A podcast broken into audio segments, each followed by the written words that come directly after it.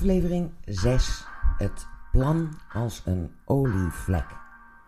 Wat geweldig dat u weer luistert, want deze aflevering is het hart van mijn podcast over het basisinkomen. Welkom, welkom, welkom bij aflevering zes.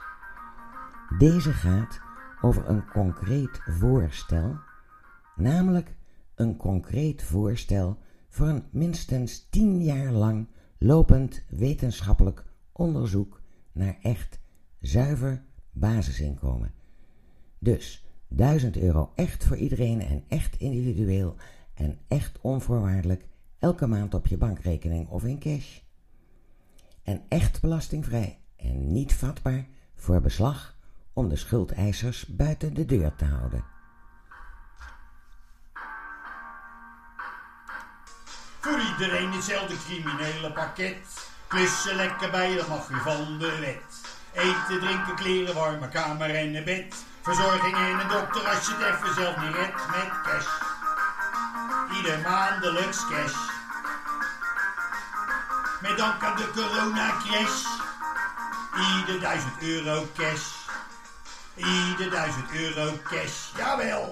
Ieder duizend euro cash. Oh yeah. Ieder duizend euro cash. Lekker man. Ieder duizend euro cash. Ah, pseudo-crimineel Jeroen.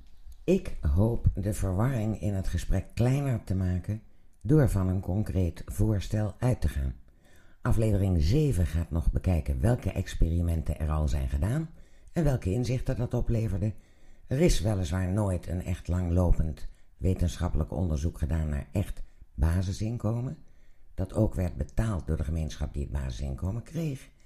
Maar je krijgt er wel een gevoel bij wat zou kunnen werken en wat niet.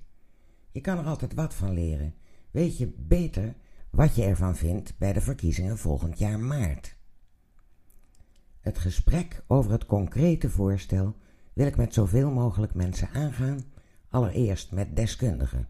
Zij kunnen hopelijk verbeteringen verzinnen, kritische kanttekeningen maken, wijzen op alle voetangels en klemmen en desnoods uitleggen waarom het concrete voorstel geen schijn van kans maakt.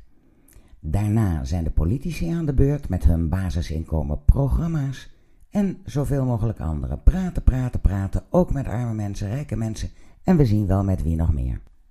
Alle inbreng is welkom. Mail naar boontje honderdvijftigduizend at gmail punt com. vijftien met vier nullen. Boontje? Ja, Boontje komt om zijn basisloontje. Begin je nou gelijk weer met die flauwe grappen? Ja, ik had al gewild naar dat boontje honderdvijftigduizend at gmail punt com toen ik aflevering vijf had gehoord met dat gedoe over budgetneutraal. Daar snap ik niks van. En daar heb ik wel een vraag over. Hé, hey, wie ben jij nou? Ik ben hier toch degene die de veel voorkomende vraag stelt? Nee, Bibi. Iedereen met een goede vraag of een goed antwoord is hier welkom. Gewoon universeel en individueel. Haha, spuit elf. Waar is de interieurverzorgster met de tuinslang om de modder op te ruimen? Ach, ach, we zijn hier gewoon gastvrij. Ja, en ik gewoon opgeruimd. Ik hou niet van modderbaden. Ja, daar zou je nog knapper van kunnen worden. Stoerzenders, laat dat meisje nou even een vraag stellen. Ja, dankjewel. Dit is mijn vraag.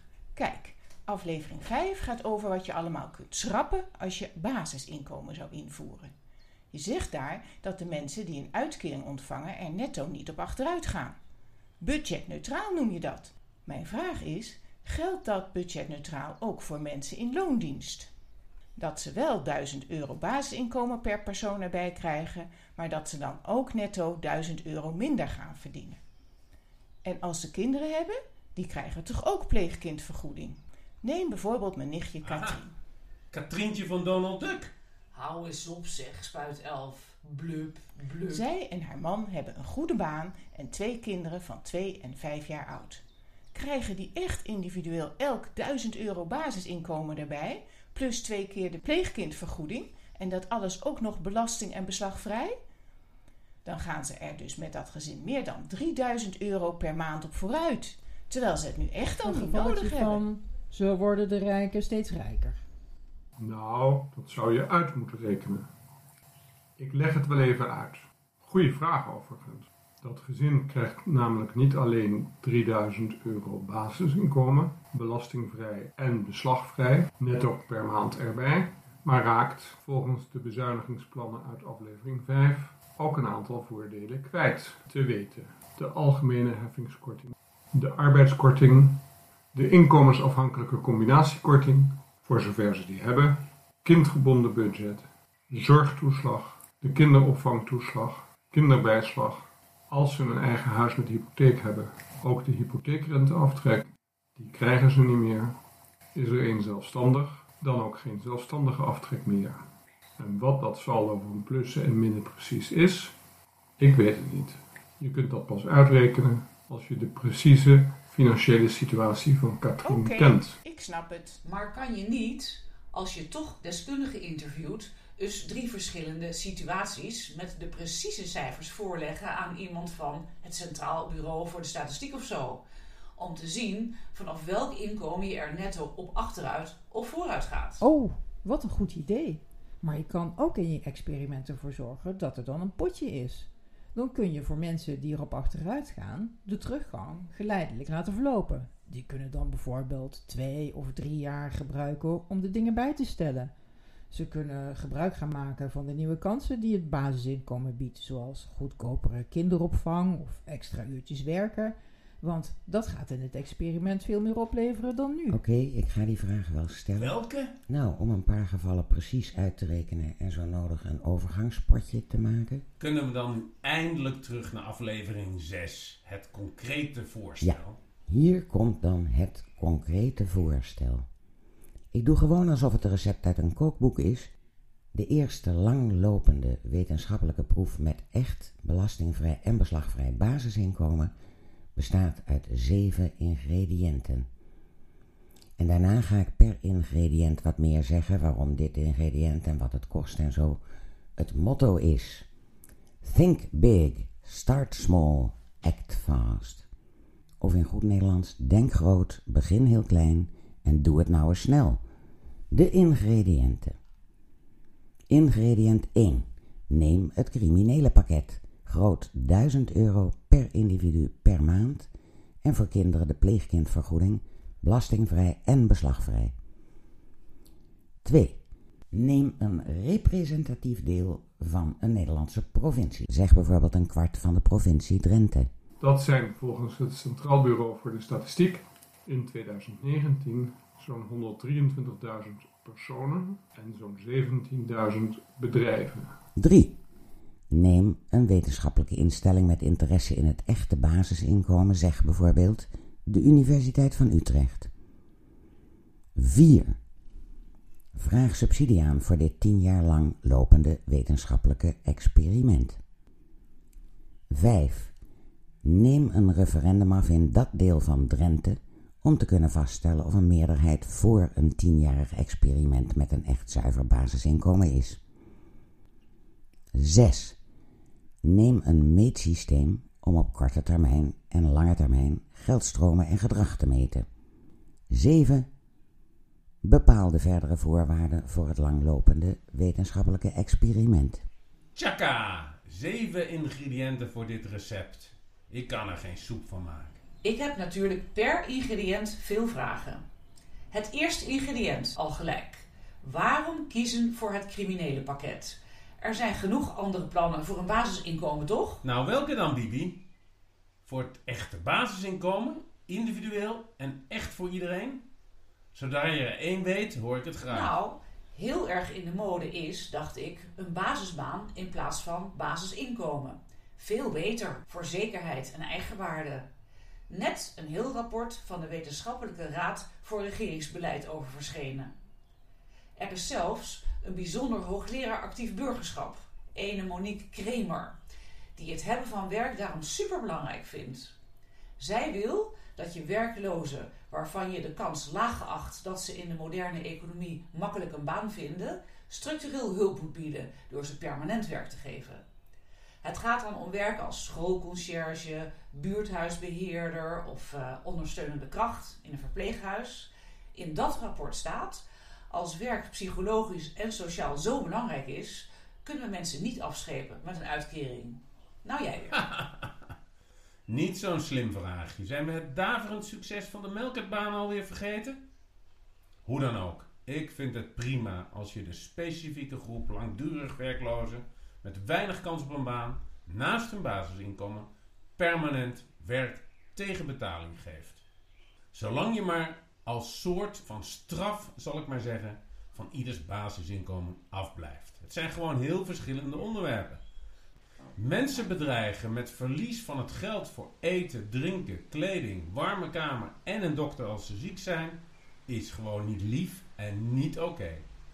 Dus Bibi, je hebt hier weer een onderwerp te pakken dat niks met het basisinkomen te maken heeft. Naast het basisinkomen een basisbaan, prima. Maar haal de boel niet door elkaar en doe niet of het het een of het ander. Stil even. Bibi vraagt waarom het criminele pakket. Nou, allereerst om nou eindelijk eens iedereen te voorzien van geld voor eten, drinken, kleding, een dak boven zijn hoofd en verzorging en een dokter bij ziekte. En ook om te proberen een politieke meerderheid te vinden voor het echte, zuivere, belasting- en beslagvrije basisinkomen met een meer betaalbaar voorstel. En, mooi meegenomen, het criminele pakket laat de onhoudbaarheid en de willekeur van het argument van voor wat hoort wat zien, de zogenaamde wederkerigheid. Wij betalen het criminele pakket met z'n allen voor de gevangenen, ongeacht wat ze allemaal aan vreselijke strafbare dingen hebben gedaan en ongeacht wat ze ervoor terug doen. Dan kan ik geen reden verzinnen om het niet aan iedereen te gunnen. Daar moet toch een politieke meerderheid voor te porren zijn. En bovendien, mensen die het niet lukt om zelf in hun eerste levensbehoeften te voorzien, voelen zich vaak gestigmatiseerd. Ja, dat klopt. Uitkeringstrekkers, lui, sociaal zwak. Heb je hem weer. Sommige mensen hebben echt wel een duwtje in de rug nodig om zinvol aan de samenleving deel te nemen. De ambtenaren proberen ze echt alleen maar te helpen. Net als bij die toeslagenaffaire zeker. Daar is nu zelfs aangifte gedaan tegen de Belastingdienst, omdat ze een iets te enthousiast fraudeteam op de mensen loslieten. Het was een drama. Nou, gewoon. Ik zou gewoon een controleteam samenstellen om dat fraudeteam te controleren. Stoorzenders stilte. Geen enkel bezwaar tegen een duwtje in de rug. Prima als je mensen een handje wilt helpen zinvol aan de maatschappij deel te nemen of beter met hun geld om te gaan. Maar waarom moet dat door korten op de betaling of zelfs stopzetten van geld voor eten, drinken, kleding, een warme kamer en verzorging en een dokter bij ziekte? Dat is toch vals? En waarom? Ik zou het niet weten. Kun je niet duidelijk maken dat de maatschappelijke bijdrage van iedereen verwacht wordt? Door opvoeding in de waarden en normen door de ouders, of door er in onderwijs lessen aan te wijden, of een verplichte maatschappelijke dienst of stage in te voeren of zo. Nou, dat gaat je niet helpen hoor. De mens is van nature lui en egocentrisch. Heeft hij geld, doet hij niks nuttigs meer, maar gaat in de hangmat liggen. Dat geldt overigens ook voor leeuwen. Kijk maar in Afrika. Als de leeuw genoeg eten en drinken heeft, zeg maar een soort basisinkomen heeft, gaat hij lekker lui in de zon liggen slapen. Er klopt niks van je analyse, spuit elf. In de dierentuin hebben de leeuwen genoeg te eten, maar blijven urenlang voor de tralies ijsberen. En er zijn genoeg rijke mensen die niet de hele dag in een hangmat liggen. Vraag maar na. Ik hoor het alweer, een vraagje voor een gedragseconoom. Die moet ik er toch zeker bij zoeken. Een paar luie mensen is toch niet zo erg? De robots gaan toch hoe langer hoe meer banen inpikken. Dus er zal voor veel mensen in de toekomst helemaal geen werk zijn. Ah, dat zeiden de mensen ook bij de uitvinding van de trein en van de auto en landbouwmachines en computers. Nooit een spat van uitgekomen. Integendeel, er kwam juist meer nieuw werk bij. Dus, je raadt het al, luchtfietserij. Maar nu ben ik er weer helemaal klaar mee, stoorzender. Nee, nog even een vakje. Veel voorkomend vraagje. Als iemand op dag één van de maand voor het hele maandbedrag alcohol koopt, of een lening afsluit voor een nieuwe tv of zo. Bibi, dat is weer niet zo'n slimme vraag. Als iemand zo stom met zijn geld omgaat, dan zou je bijvoorbeeld het basisinkomen aan die persoon per week of zelfs per dag kunnen uitbetalen. En die tv-verkoper moet sowieso al beter gaan opletten of de lener het uit andere inkomsten dan het basisinkomen kan aflossen. Want dat basisinkomen, daar kan niemand aankomen. Dat is lekker beslagvrij. Hé, hey, spuit elf. Beslagvrij, zeg je. Je kon er al geen soep van maken en ook geen beslag. Wat kan je eigenlijk wel? Stoorzenders, stop nou toch eens. Oh, dus dat criminele pakket is eigenlijk de onderste tree van de piramide van Maslow. Alleen de lichamelijke behoeften van de mens. Hier heb ik wel even een vraagje. Piramide van Maslow? Zoek maar op, op internet, Bibi. Nou, ik leg het wel even uit. Die Maslow bracht de behoeften van mensen in kaart. Daar hebben ze een plaatje van gemaakt in de vorm van een piramide. Een driehoek, beneden breed, bovenin het puntje. Helemaal onderin, bij het breedste stuk van de driehoek, vind je de lichamelijke behoeften. Ademhalen, eten, drinken, kleren, een dak boven je hoofd, gezondheid, slaap en seks. Nou ja, goede seks kan je echt niet betalen. Oh, dat is een flauw. Seks zit toch helemaal niet in het criminele pakket? Als het je lukt iemand te vinden die van je houdt, spuit elf, hoef je daar ook helemaal niet voor te betalen. Die Maslow was zeker een man. Er is veel meer dat de mens nodig heeft. Op de tweede tree van de piramide gaat het om zekerheid en veiligheid van de mensen. Op de derde tree de sociale behoeften. Op de vierde de behoefte aan erkenning. En bovenin het puntje nog de behoefte aan zelfactualisatie. Wat is dat? Ja, Maslow zegt moraal, creativiteit, geen vooroordelen hebben en problemen oplossen. En ja, stoorzenders, genoeg hierover. Het criminele pakket is alleen voldoende voor je lichamelijke behoeften en als daarin is voorzien, denk ik, komt er ook meer ruimte voor de rest. Het is maar het begin.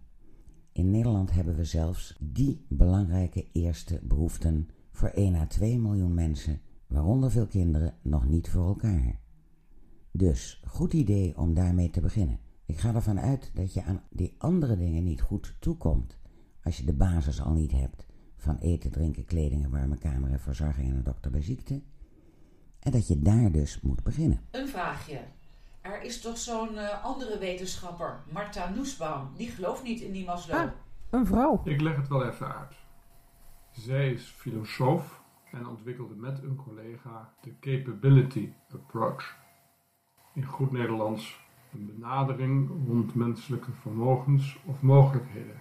Die uitgaat van de vraag, wat kan ieder individu, gegeven zijn talenten, bijdragen aan onze maatschappij? Ja, boe, dat is het uitgangspunt van de participatiewet. Dat je naar vermogen bijdraagt, bijvoorbeeld als je wel de capaciteit hebt om een fatsoenlijk pas aan te doen bij de sollicitaties. En je doet het dan niet, maar je komt daar met een bemorst Hawaii-shirt, stinkend en met stoppels van een week op sollicitatie. Dan kan een ambtenaar je geld voor eten, drinken, kleding en een dak boven je hoofd helemaal stoppen of daarop korten. Lang leven Nussbaum en lang leven de participatie. Nou, dat is weer typisch spuit elf. Als mensen nou zo duidelijk niet meewerken ook maar iets aan de maatschappij bij te dragen, dat kan je toch moeilijk straffeloos laten? Wat moet je dan? Haal ze van mijn part op met een busje om ze 's morgens in het park papiertjes te laten prikken of lekker te hollen, maar blijf af van het criminele pakket. Breng ze als overheid niet nog verder in de shit. Stoorzenders, mag ik weer even? Om je vraag te beantwoorden, Bibi, dat criminele pakket is dus gekozen om te zorgen voor eten, drinken, kleding, een warme kamer voor iedereen en medische verzorging. Ook om de kans op een politieke meerderheid te vergroten. De onzinnigheid van het voor wat hoort wat argument wordt ermee aangetoond. We meten hier echt met twee maten. En omdat het beslagvrij is, kan het ook een verbetering aanbrengen voor mensen die in de schulden zitten. Oh, prima. Ik snap het. Mag ik dan nu iets vragen over ingrediënt twee? Dat was toch, neem voor je onderzoek een deel van een voor Nederland representatieve provincie. Zeg bijvoorbeeld een kwart van de provincie Drenthe. Dan vraag ik me af, als je alleen daar je basisinkomen gaat uitdelen, verhuist toch iedereen die arm is naar dat deel van Drenthe? Nou, Bibi, weer niet zo'n hele slimme vraag. Je kunt toch een datum in het verleden nemen, bijvoorbeeld één januari tweeduizend twintig, om te bepalen wie deelnemers zijn aan het experiment. Dan hoef jij niet naar Drenthe te verhuizen, want dat levert je niks op. Nada. Haha. Daarmee krijg je dan toch geen recht op een basisinkomen. Haal uit het bevolkingsregister en de Kamer van Koophandel wie er op die datum, zeg op één januari tweeduizend twintig, in die kwart van Drenthe was ingeschreven en je weet, wie de deelnemers aan het experiment zijn. Nou ja, het is wel een vraagje voor bijvoorbeeld het Centraal Bureau voor de Statistiek. Welk deel van Nederland is representatief voor heel Nederland? En hoeveel personen en bedrijven moet het onderzoek hebben om zeg voor vijfennegentig procent betrouwbaar te zijn? Niet alleen als je de geldstromen meet, maar ook de gedragsveranderingen van mens en bedrijf, ook op wat langere termijn. Heel ingewikkeld wat je dan moet meten. En kan je niet gewoon iedereen die er aan mee wil doen voor je proef nemen? Dus gewoon iedereen laten kiezen voor basisloon of voor het oude systeem. Hé, hey, dat is een goed idee, Biep. Dan gaat iedereen die erop achteruit gaat het oude systeem kiezen. En iedereen die erop vooruit gaat wil dan basisinkomen. Dat kun je toch geen representatief experiment noemen? Weer iets te bespreken met de statistiek-expert. Ingrediënt drie. Neem een wetenschappelijke instelling met interesse in een representatief wetenschappelijk langetermijnonderzoek over het echte basisinkomen. Zeg bijvoorbeeld de Universiteit van Utrecht. Logisch, daar heb ik geen enkele vraag over. Haha, de Bibi wordt bang dat ik het weer een stomme vraag vind. Nee, het klinkt gewoon logisch. Die universiteit moet dat langlopende experiment opzetten en uitvoeren, natuurlijk. Heb ik niks over te vragen. Hoop maar dat ze enthousiast zijn. Oh, wat een enig idee. Die zouden dan best een team kunnen samenstellen met veel betrokken studenten, zoals in Delft. Een team dat auto's op zonne- en windenergie ontwerpt. Bobby is nu weer aan het luchtfietsen. Dit keer op een zonne- en windenergie. Heel milieuvriendelijk is dat, hoor. Stoorzenders, please. Inderdaad, door een lange termijn wetenschappelijk experiment te doen, word je echt veel wijzer over het gedrag van mensen als ze zich niet in hun bestaan bedreigd voelen en over gedrag van bedrijven. Het invoeren van basisinkomen wordt zo ook veel betaalbaarder en raakt, omdat het wetenschappelijk en lange termijn is, zo een beetje buiten de korte termijn politiek. Ik moet dat nog zien. Dan ken je de politici niet. Die veranderen eeuwig en altijd de koers halverwege een proef, als ze dat beter lijkt voor politiek gewin. Meer stemmen dus. Meestal zo tegen de verkiezingen of vlak daarna. Dat was ook zo bij een Canadees erg succesvol basisinkomen-experiment in het plaatsje Dauphin, meen ik. En bij dat Finse experiment gewoon na korte tijd stopgezet. Nou nee, de politiek kan best betrouwbare lange termijn projecten doen. Bijvoorbeeld de Delta werken. En ziet de politiek na een jaar of twee basisinkomen dat sommige effecten heel positief zijn, maar blijken er wel dingen voor verbetering vatbaar te zijn, dan is er geen enkel bezwaar tegen om die in een andere kwartprovincie, zeg bijvoorbeeld Flevoland, uit te proberen. Oh, dat is wat je bedoelde met het plan als olievlek. Je hebt er voor Drenthe dan al veel geld in gestoken om het systeem op te zetten en door te denken en uit te voeren. Dus dat zal een tweede keer veel goedkoper zijn. De blauwdruk ligt dan als het ware al klaar. Ja. Het is alleen echt een doodzonde om condities en voorwaarden tijdens een lopend wetenschappelijk experiment te veranderen. Dan weet je nog niks. Door naar ingrediënt vier. Vraag subsidie aan voor dit langlopende wetenschappelijke experiment. Vragen? Nee. Geen vragen. Ik ook niet. Wel een opmerking. Het wordt moeilijk op te starten als je wil dat de mensen die ervan profiteren het ook gezamenlijk opbrengen. De overheid zal in elk geval de kosten van het wetenschappelijk onderzoek zelf moeten dragen. En er zal een door de overheid gefinancierde opstartperiode nodig zijn om alle veranderingen door te rekenen en door te voeren. En niet te vergeten een potje geld om zij die erop achteruit gaan geleidelijk te laten wennen. En dat moeten degenen die erop achteruit gaan dan zelf aanvragen. Dat universitaire team loopt vast nog tegen veel uitvoeringsproblemen op. We kwamen voor heel Nederland bij invoering van basisinkomen vierendertig miljard tekort.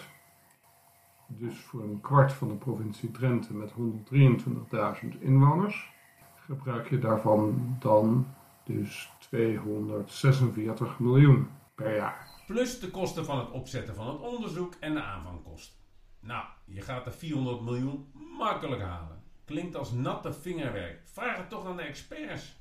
Ga ik proberen. Door naar ingrediënt vijf. Neem een referendum af in dat deel van Drenthe om te kunnen vaststellen of een meerderheid voor een tienjarig experiment met een echt zuiver basisinkomen oh, is. Hier wil ik wel wat over vragen. Wat nou als in alle kwarten van Drenthe een meerderheid van de bevolking en bedrijven er tegen is? Oeps, dan ben je veel onderzoeksgeld kwijt, uh, Wiep. Oh, wat zonde. Kun je niet alle kwartprovincies van heel Nederland laten meedoen? Een soort competitie wie als eerste het basisinkomen krijgt. Er is vast wel ergens een kwartprovincie waar je een meerderheid voor het echte basisinkomen kan vinden. Ja, ja. Wind mee op de luchtfiets. Zou het dan niet vooral moeilijk zijn uit te leggen waar dat referendum dan over gaat? Hoera, Bibi stelt een belangrijke vraag. Hang de vlag maar uit. Maar het is ook wel een moeilijke vraag. Je kunt niet eisen dat iedereen die meestemt deze podcast moet hebben afgeluisterd. Maar wat heel erg in de mode is, is nudging. Dat is iemand een duwtje geven in de richting van het gewenste antwoord. De gewenste reactie uitlokken door hoe je de vraag formuleert. Dat kun je bij dat referendum uh, wel doen. Deden ze bij de Belastingdienst in België ook. Dat leverde heel veel beter betaalgedrag op. Nou ja, zeg. Dat is juist de reden om nooit een referendum te houden.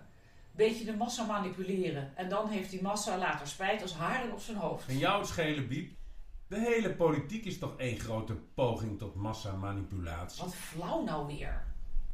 Pff, wat ben ik blij dat dit de laatste aflevering met stoorzenders is. Na aflevering zeven over eerder gedane experimenten met basisinkomen gaan we gewoon interviewen. Maar wat te zeggen van ingrediënt zes? Neem een meetsysteem om op korte termijn en lange termijn geldstromen en gedrag te meten. Nou, daar zeg ik niks over. Wij zwijgen als het graf. Dit ingrediënt spreekt toch voor zich. Moet eigenlijk door economische wetenschappers en statistici worden uitgewerkt. Meten is weten, als ze hun werk maar goed doen. Lijkt ons een prima idee. Mm-hmm. Mm-hmm. Ja. Oké, okay, dan door naar ingrediënt zeven. Eén opmerking nog.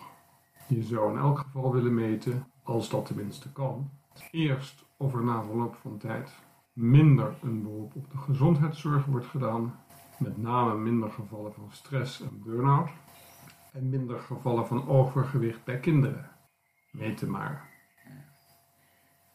En dan sowieso of de schoolprestaties van kinderen zich verbeteren, nu ze allemaal met ontbijt naar school gaan, ook uitgesplitst naar de armsten. En dan of er minder uithuisplaatsingen van kinderen of kindermishandeling voorkomt. En of mannen en vrouwen langer verlof opnemen na de geboorte van een baby. En of er meer vrouwen dan mannen stoppen met werk. Of omgekeerd. En of het alcoholisme toeneemt of juist afneemt. Of er een betere betaling voor rotwerk wordt geboden. Al weet ik niet precies wat rotwerk is.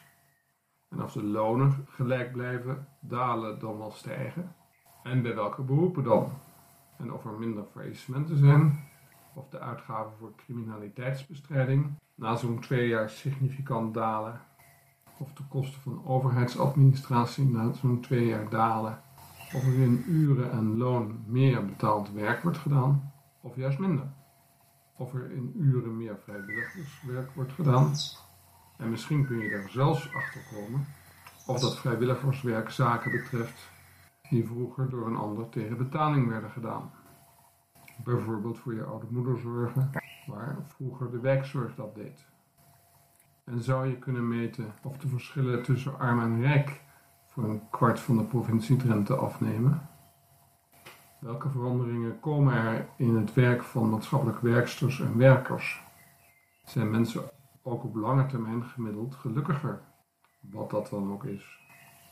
Worden er veel nieuwe verbeteringstrajecten en bedrijven opgestart? Verbetert de schuldenproblematiek voor de armsten zich en doen zij minder een beroep op schuldsanering? Verbetert de concurrentiepositie van bepaalde bedrijven zich? En van welke dan? Dat gaat dan over het verschil tussen exporterende bedrijven en bedrijven voor de binnenlandse markt. En zijn er na twee of drie jaar minder daklozen en zwervers? Wat merkt de voedselbank en het leger des heils? Ik zei toch al, laat dat lijstje aan deskundigen over, want er komt geen eind aan. Is dit weer luchtfietserij? Overschatting van wat de economen en statistici kunnen. Ik heb hierover toch nog een vraagje. Hou jij buiten, Bibi. Nee, niet nu, stoorzenders. En weer door naar ingrediënt zeven. Bepaal de voorwaarden voor het langlopende wetenschappelijk experiment. Lijkt me ook duidelijk, idem dito. Laat de uitwerking per ingrediënt maar aan de experts over. Wij hebben al genoeg bijgedragen. Ja hoor. Gelijk heb je. Mee eens. Oké, okay, dan is de voorlopige eindconclusie. Zoals professor Robijns al zei, the devil is in the detail. Of in goed Nederlands, als je de details niet kent, kun je geen oordeel hebben. De zeven ingrediënten van het recept vormen de contouren, in goed Nederlands de buitenste lijnen, de omtrek voor een langlopend experiment met echt basisinkomen. En niet buiten de lijntjes kleuren, Bibi.